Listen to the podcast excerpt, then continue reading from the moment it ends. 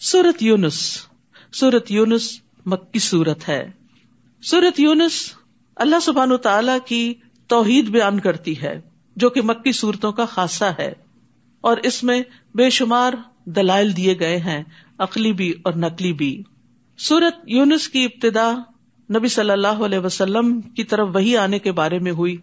سورت توبہ کا اختتام بھی نبی صلی اللہ علیہ وسلم سے متعلق ہے اور سورت یونس کا آغاز بھی۔ اور یہ پہلی صورت ہے جو کسی نبی کے نام پر ہے۔ اور تین مسلسل صورتیں یونس، ہود اور یوسف جو ہیں امبیا کے ناموں پر ہیں۔ اگرچہ اس میں یونس علیہ السلام کا ذکر بہت مختصر ہے، لیکن باقی تمام واقعات کے مقابلے میں بڑی اہمیت رکھتا ہے۔ بسم اللہ الرحمن الرحیم الفلام را تل کا آیات الکتاب الحکیم۔ الف لام را، یہ حکمت والی کتاب کی آیات ہیں۔ کیا لوگوں کو اس بات پر تعجب ہوتا ہے کہ انہیں میں سے ایک آدمی پر ہم نے وہی کی کہ وہ لوگوں کو ڈرائے اور ایمان لانے والوں کو یہ خوشخبری دے کہ ان کے رب کے ہاں ان کے لیے حقیقی عزت اور مرتبہ ہے۔ سبحان اللہ، یہ خوشخبری ہے ایمان والوں کو کہ ان کا مرتبہ اور مقام ان کے رب کے پاس عزت والا ہے۔ اس دعوت پر کافروں نے کہہ دیا، یہ تو صاف جادوگر ہے۔ ان رب اللہ خلق السماوات والارض. اب رب کی پہچان کرائی جا رہی ہے کہ کون ہے رب؟ کس کو ماننا ہے؟ کس کو پوجنا ہے؟ تمہارا رب یقیناً وہ اللہ ہے، جس نے آسمانوں اور زمین کو چھ دنوں میں پیدا کیا، پھر عرش پر قرار پکڑا، وہی کائنات کا انتظام چلاتا ہے۔ کوئی اس کے ہاں سفارش نہیں کر سکتا اللہ یہ کہ پہلے اس کی اجازت حاصل ہو۔ یعنی سارے اختیارات کا مالک اللہ ہے۔ ان صفات کا مالک ہے تمہارا رب، لہذا اسی کی عبادت کرو۔ کیا تم غور نہیں کرتے کہ ساری کائنات اسی کی اطاعت میں ہے، اسی کے چلانے سے چل رہی ہے؟ تو تمہیں بھی اسی کی طرف اپنا رخ کرنا چاہیے۔ الہی مرجی کم جمی اسی کی طرف تم سب کو لوٹ کر جانا ہے۔ آئے بھی وہیں سے ہیں، جانا بھی وہی ہے۔ تو جتنے دن یہاں ہیں، یہ بھی اسی کی یاد میں گزرے تو اچھا تبھی کامیابی ہوگی۔ تمہیں اسی کی طرف لوٹ کر جانا ہے۔ یہ اللہ کا پکا وعدہ ہے۔ وہی خلقت کی ابتدا کرتا ہے، وہی دوبارہ پیدا کرے گا۔ تاکہ ان لوگوں کو انصاف کے ساتھ بدلا دے جو ایمان لائے اور جو نیک عمل کرتے رہے۔ اللہ نے آخرت کا دن کیوں رکھا ہے؟ امال کا بدلا دینے کے لیے۔ کیونکہ دنیا میں یہ پاسبل نہیں۔ ایک بندہ ہزار لوگوں سے نیکی کرتا ہے، تو ہزار لوگ تو اس کو فائدہ نہیں پہنچا سکتے۔ یا پہنچائے بھی تو وہ کتنا سنبھالے گا۔ تو پھر یہ بدلا تو آخرت میں ہی مل سکتا ہے۔ اسی طرح ایک شخص نے ہزار کو قتل کر دیا۔ تو ہزار کے قتل کا بدلا اسے ایک سے ہی دنیا میں نہیں لیا جا سکتا۔ ہاں آخرت ہے اس کے لیے۔ اور جن لوگوں نے کفر کیا، ان کے لیے کھولتا ہوا پانی اور دردناک عذاب ہوگا۔ یہ اس انکار حق کا بدلا ہے جو وہ کیا کرتے تھے۔ وہی تو ہے جس نے سورج کو ضیا اور چاند کو نور بنایا اور چاند کے لیے منزلیں مقرر کر دی تاکہ تم برسوں اور تاریخوں کا حساب معلوم کر سکو۔ اللہ نے یہ سب چیزیں کسی حقیقی مقصد کے لیے ہی پیدا کی ہیں۔ ایسے ہی بیکار میں کھیل کے طور پہ نہیں یہ سب کچھ بنایا گیا۔ یہ اللہ کی قدرت کی نشانیاں ہیں۔ انسان کو فائدہ پہنچانے کے لیے ہیں۔ وہ اپنی نشانیاں ان لوگوں کو تفصیل سے بیان کرتا ہے جو علم رکھتے ہیں۔ علم والے ہی ان نشانیوں کی تفصیلات اور ڈیٹیل جانتے ہیں۔ چاہے وہ دین کا علم ہو یا دنیا کا علم جو ایمان کے ساتھ ہو۔ ایمان کے بغیر ان چیزوں کی تفصیلات انسان کو کسی نتیجے تک نہیں پہنچاتی۔ اور پھر وہ ان چیزوں کا صحیح حق بھی ادا نہیں کرتا۔ پھر فرمایا، ان نف اختلاف والنہار یقیناً رات اور دن کے عدل بدل کے آنے میں ان چیزوں میں جو اللہ نے آسمانوں اور زمین میں پیدا کی ہیں، ان لوگوں کے لیے بے شمار نشانیاں ہیں جو تقوی اختیار کرتے ہیں۔ ان الذين لا يرجون لقاءنا وردوا بالحياه الدنيا واطمأنوا بها والذين هم عن آياتنا غافلون۔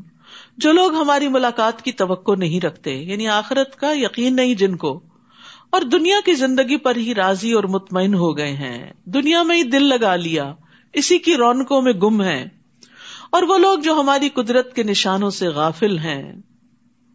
حسن کہتے ہیں، اللہ کی قسم جب تک کافر اس دنیا پر راضی نہیں ہوئے تھے، انہوں نے دنیا کو نہ ہی مزین کیا، نہ اس کا رتبہ بلند کیا۔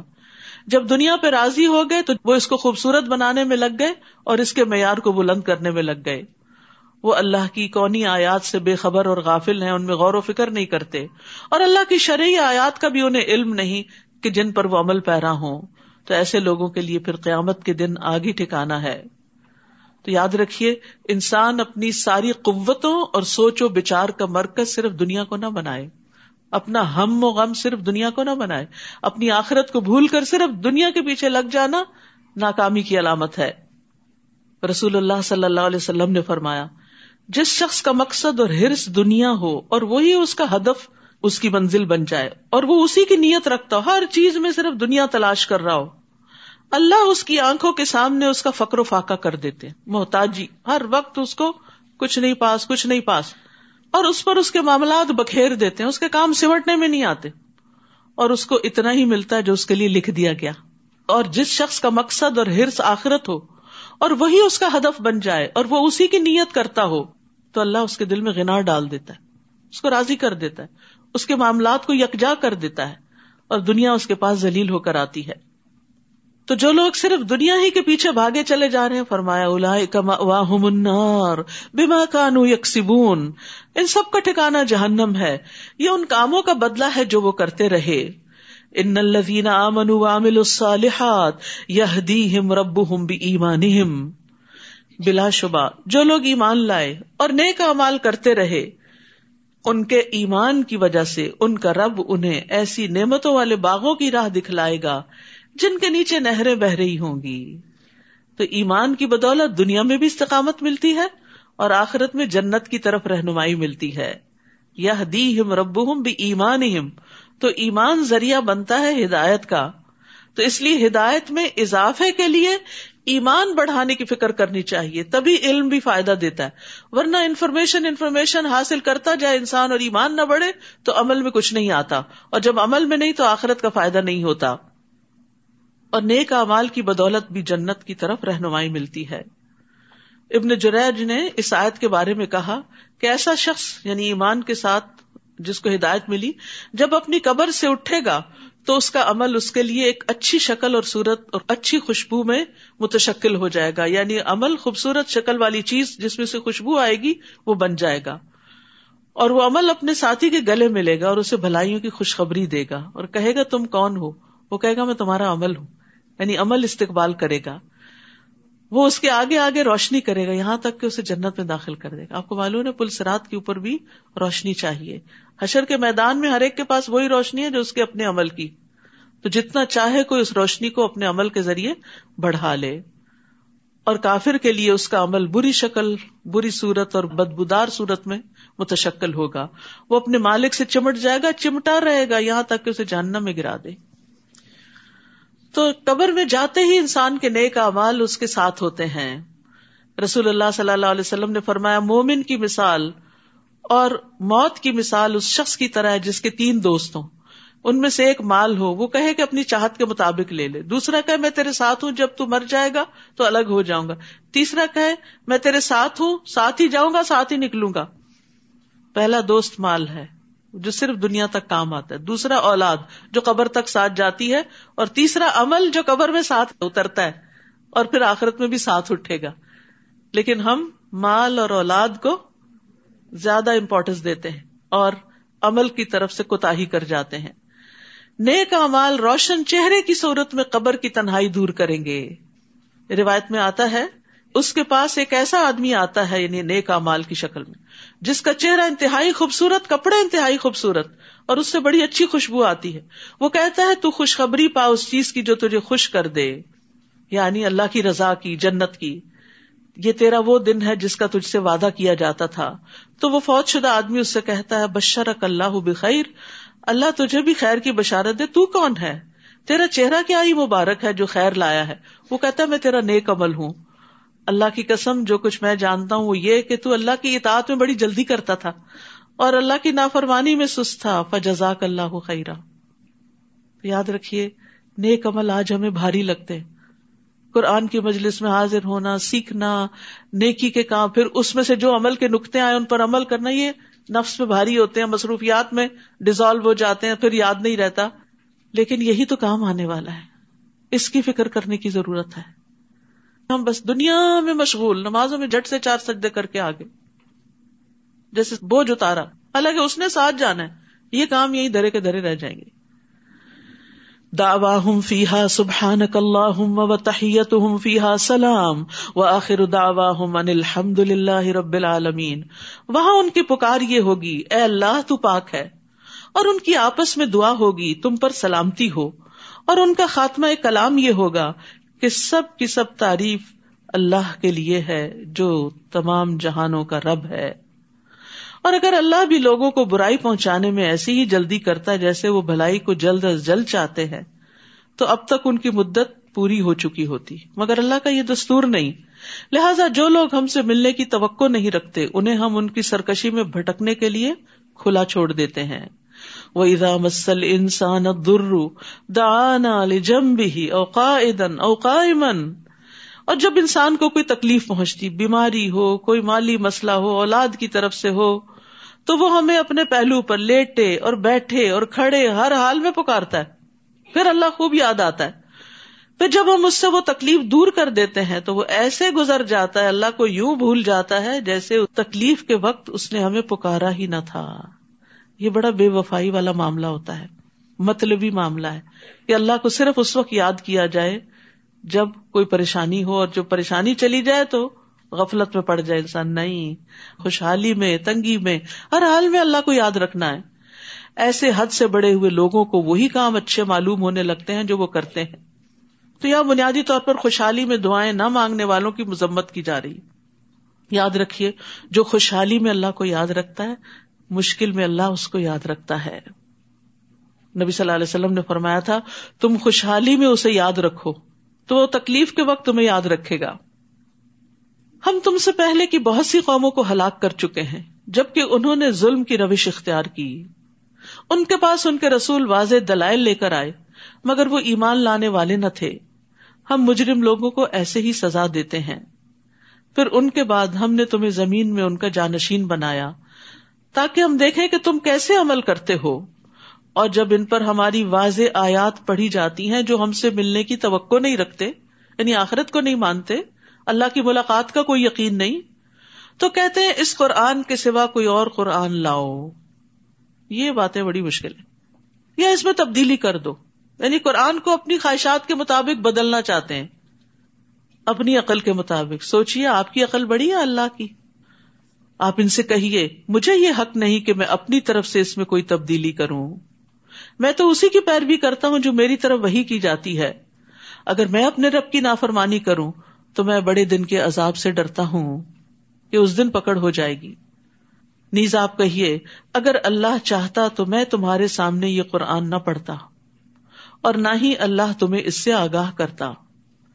میں نے اس سے پہلے تمہارے درمیان اپنی عمر کا بڑا حصہ گزارا ہے۔ پھر بھی تم نہیں سوچتے۔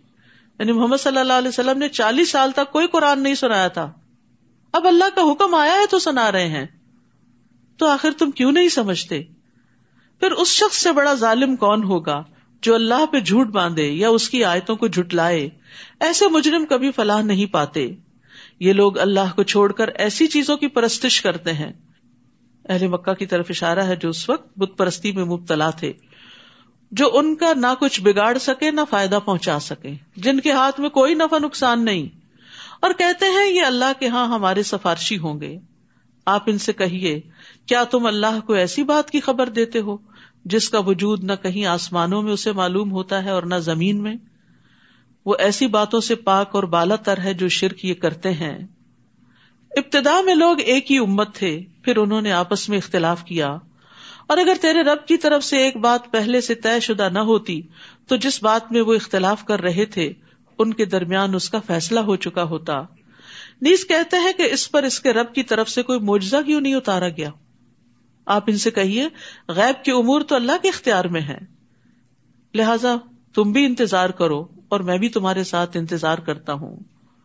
وہ ادا ادکن سرحمتم امست ہوں اور جب کوئی تکلیف پہنچنے کے بعد ہم انہیں اپنی رحمت کا مزہ چکھاتے یعنی مشکل وقت دور ہو جاتا ہے، تو پھر یہ ہماری نشانیوں کی مختلف توجیحات پیش کر کے اس پہ چال بازیاں شروع کر دیتے ہیں۔ آپ ان سے کہیے کہ اللہ بہت جلد تمہاری چال بازیوں کا جواب دے گا۔ جو چالے تم چل رہے ہو، یقیناً ہمارے رسول یعنی فرشتے انہیں لکھتے جا رہے ہیں۔ یعنی انسان اللہ تعالی کے ساتھ جیسا بھی معاملہ کرتا ہے، بے وفائی کا خود غرضی کا وہ سب کچھ لکھا جا رہا ہوتا ہے اور اللہ کو براہ راست بھی معلوم ہے۔ پھر اللہ تعالیٰ کی پہچان کی بات ہے۔ اللہ کی الوحیت کے دلائل ہے وہی تو ہے جو تمہیں خشکی اور سمندر میں سیر کراتا ہے۔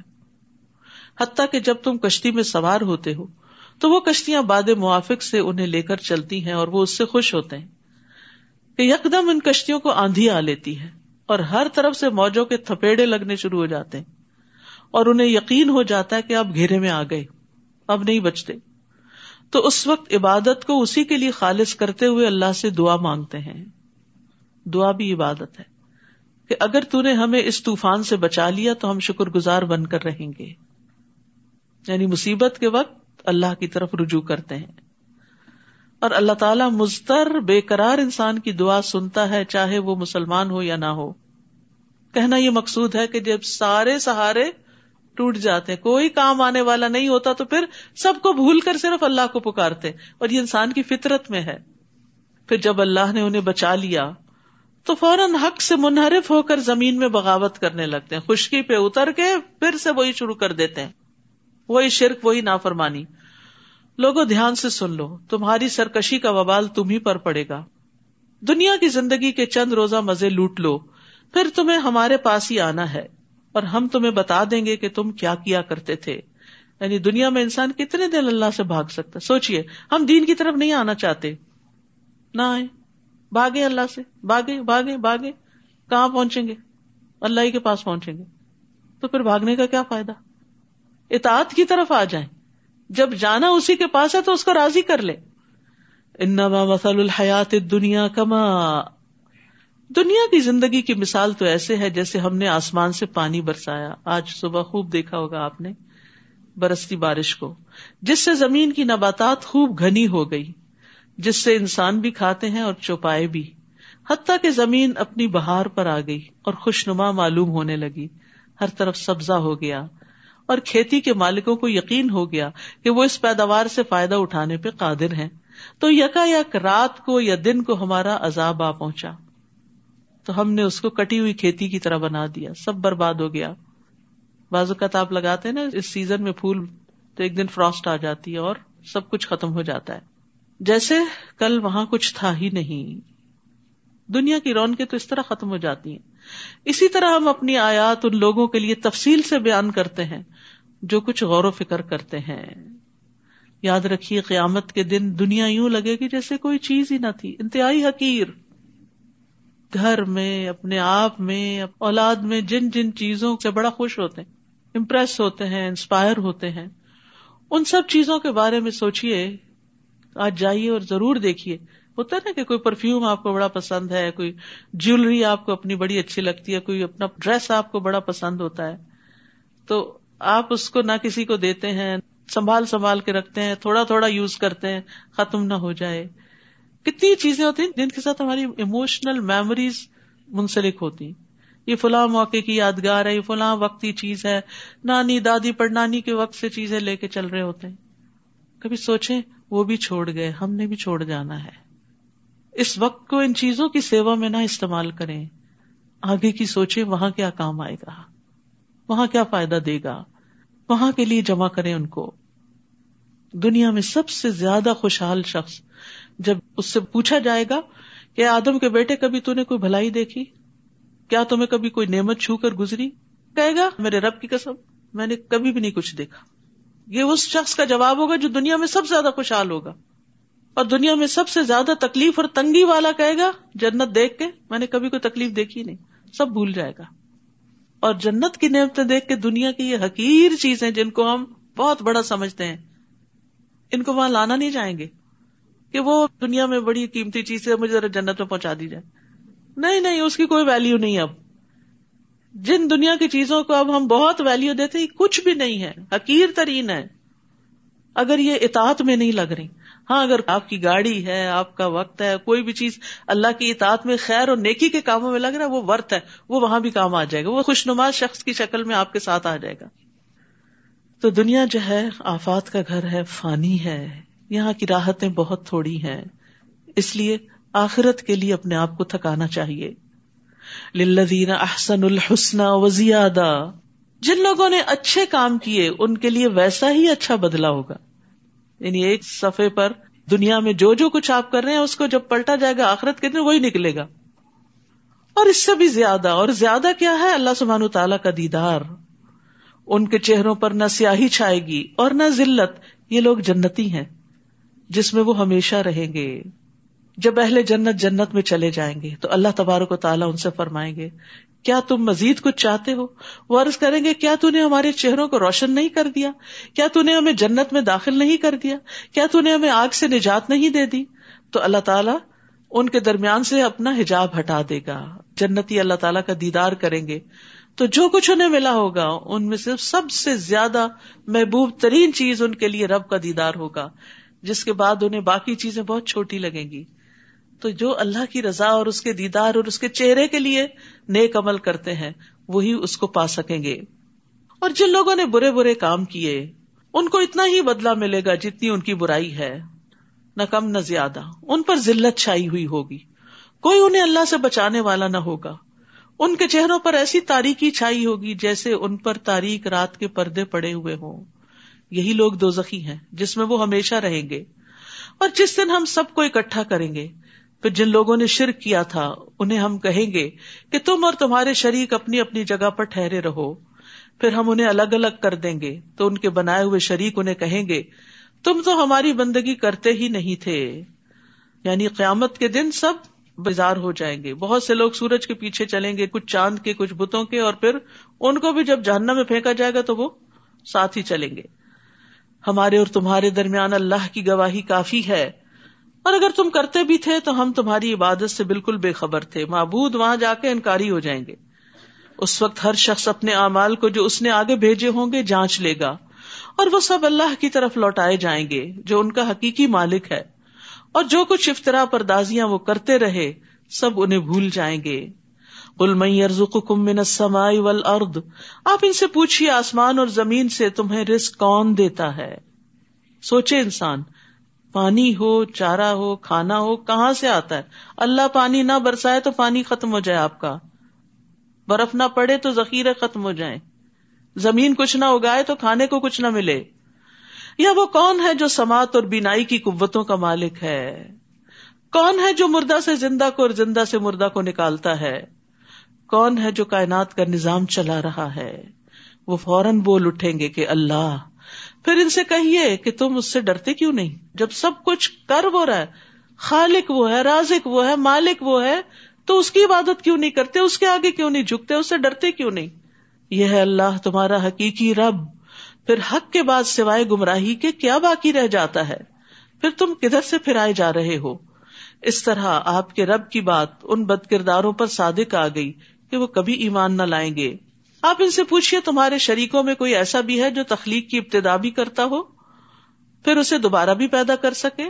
آپ کہیے، اللہ ہی خلقت کی ابتدا بھی کرتا ہے، پھر دوبارہ بھی وہی پیدا کرے گا۔ پھر تم یہ کس الٹی راہ پہ چلائے جا رہے ہو؟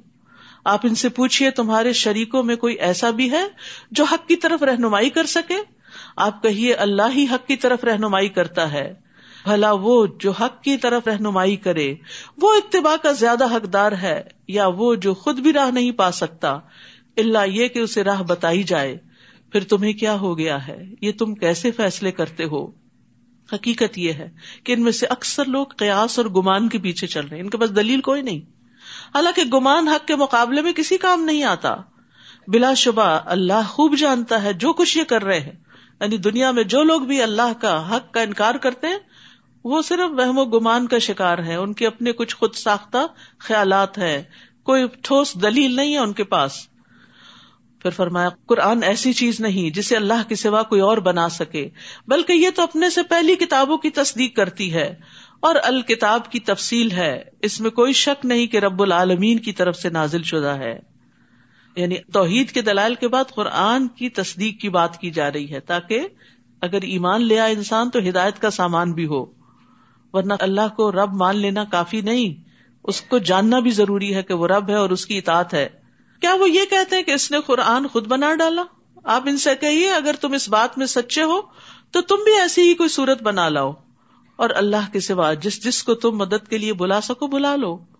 بلکہ انہوں نے اس چیز کو جھٹلا دیا، جس کا وہ اپنے علم سے احاطہ نہ کر سکے۔ حالانکہ ابھی تک اس کا انجام سامنے ہی نہیں آیا۔ اسی طرح ان لوگوں نے بھی جھٹلا دیا۔ جو ان سے پہلے تھے۔ پھر دیکھ لو ظالموں کا کیا انجام ہوا۔ اور ان میں سے تو کچھ ایسے ہیں جو اس قرآن پر ایمان لاتے ہیں۔ کچھ نہیں لاتے۔ اور آپ کا رب ان مفسدوں کو خوب جانتا ہے۔ اور اگر وہ آپ کو جھٹلا دیں، تو ان سے کہیے کہ میرے لیے میرا عمل، تمہارے لیے تمہارا عمل۔ یعنی ایک دائی کو مطمئن ہونا چاہیے بتانے کے بعد، اور اپنے عمل پہ پھر توجہ دینی چاہیے۔ تم اس سے بری ذمہ ہو جو میں کرتا ہوں۔ اور میں اس سے بری ذمہ ہوں جو تم کر رہے ہو۔ وہ منہم الیک اور ان میں سے کچھ ایسے ہیں جو آپ کی باتیں سنتے تو ہیں، مگر کیا آپ بہروں کو سنا سکتے ہیں؟ خواہ وہ کچھ بھی سمجھ نہ سکتے ہوں۔ یعنی کان ہے، دل مردہ ہے، اندر کچھ نہیں جاتا۔ تو یاد رکھیے، صرف سنتے جانا اور عمل کچھ نہ کرنا انسان کے لیے ہلاکت کا باعث ہے۔ نبی صلی اللہ علیہ وسلم نے ایک دفعہ ممبر پہ فرمایا، تم رحم کرو، تم پہ رحم کیا جائے گا۔ معاف کر دو، اللہ تمہیں معاف کر دے گا۔ ہلاکت ہے ان لوگوں کے لیے جو صرف باتیں سنتے ہی ہیں یعنی کرتے نہیں پھر اس پہ عمل۔ ہلاکت ہے ان لوگوں کے لیے جو اپنے گناہوں پر جانتے، بوجھتے، اصرار کرتے ہیں اور ڈٹے رہتے ہیں۔ اور کچھ ایسے جو آپ کی طرف دیکھتے ہیں۔ سنتے نہیں، بس صرف دیکھ رہے ہوتے ہیں۔ تو کیا آپ اندھوں کو راہ دکھا سکتے ہیں؟ خواہ وہ کچھ دیکھتے بھالتے نہ ہو یاد رکھیے، مومن اور کافر کی بصیرت میں فرق ہوتا ہے۔ تو انسان جب تک علم سے عمل کا فائدہ نہیں اٹھاتا وہ صاحب بصیرت نہیں ہوتا۔ ان اللہ یظلم الناس شیئا ولکن الناس انفسهم یظلمون۔ اللہ تعالیٰ تو لوگوں پر کچھ بھی ظلم نہیں کرتا، بلکہ لوگ خود ہی اپنے آپ پر ظلم کرتے ہیں۔ اور جس دن اللہ انہیں جمع کرے گا، کب؟ قیامت کے دن۔ تو وہ یوں محسوس کریں گے جیسے دنیا میں دن کی صرف ایک گھڑی رہ کے آئے ہیں۔ اللہ اکبر۔ یہ لمبی لمبی زندگیاں ساٹھ ستر سال کی، وہاں کیا محسوس ہوں گی؟ ایک گھڑی، ایک سٹنگ وہ ایک دوسرے کو پہچانتے ہوں گے۔ وہاں بھی پہچان لیں گے اچھا وہ فلاں ہے یہ فلاں ہے اور ہر کوئی اپنے حال میں ہوگا، اپنے امال کے مطابق۔ کچھ خوشحال ہوں گے، کچھ بدحال۔ جن لوگوں نے ہماری ملاقات کو ہی جٹلا دیا، یقیناً وہی خسارے میں رہے اور راہ راست پر نہ آئے۔ تو انسان کی خوبی اور بھلائی خیر کس میں ہے؟ کہ وہ اللہ کے بعد، قرآن کے بعد، آخرت پر بھی ایمان رکھتا ہو۔ جس عذاب کا ہم ان سے وعدہ کرتے ہیں، اس کا کچھ حصہ خواہ آپ کے جیتے جی آپ کو دکھلا دیں، یا اس سے پہلے ہی آپ کو اٹھا لیں۔ انہیں بہرحال ہمارے پاس ہی لوٹ کر آنا ہے۔ اور جو کچھ وہ کر رہے ہیں، اللہ اس پر گواہ ہے۔ ہر امت کے لیے ایک رسول ہے۔ پھر جب ان کے پاس رسول آتا ہے، تو پورے انصاف کے ساتھ ان کا فیصلہ چکا دیا جاتا ہے۔ اور ان پر ظلم نہیں کیا جاتا۔ نیز وہ یہ پوچھتے ہیں کہ اگر تم سچے ہو تو جو دھمکی تم ہمیں دے رہے ہو وہ کب پوری ہوگی؟ یعنی قیامت آنے کی۔ آپ ان سے کہہ دیجیے مجھے تو اپنے بھی نفع و نقصان کا کچھ اختیار نہیں، مگر جو اللہ کی مشیت ہو، ہر امت کے لیے مہلت کی ایک مدت ہے۔ جب ان کی یہ مدت پوری ہو جاتی ہے تو پھر ایک گھڑی کی بھی تقدیم و تاخیر نہیں ہوتی۔ انسانوں کی موت کا وقت، پرندوں کی موت کا وقت، دنیا کی موت کا وقت سب لکھا ہوا ہے اور مقرر وقت پر وہ آ پہنچتی ہے۔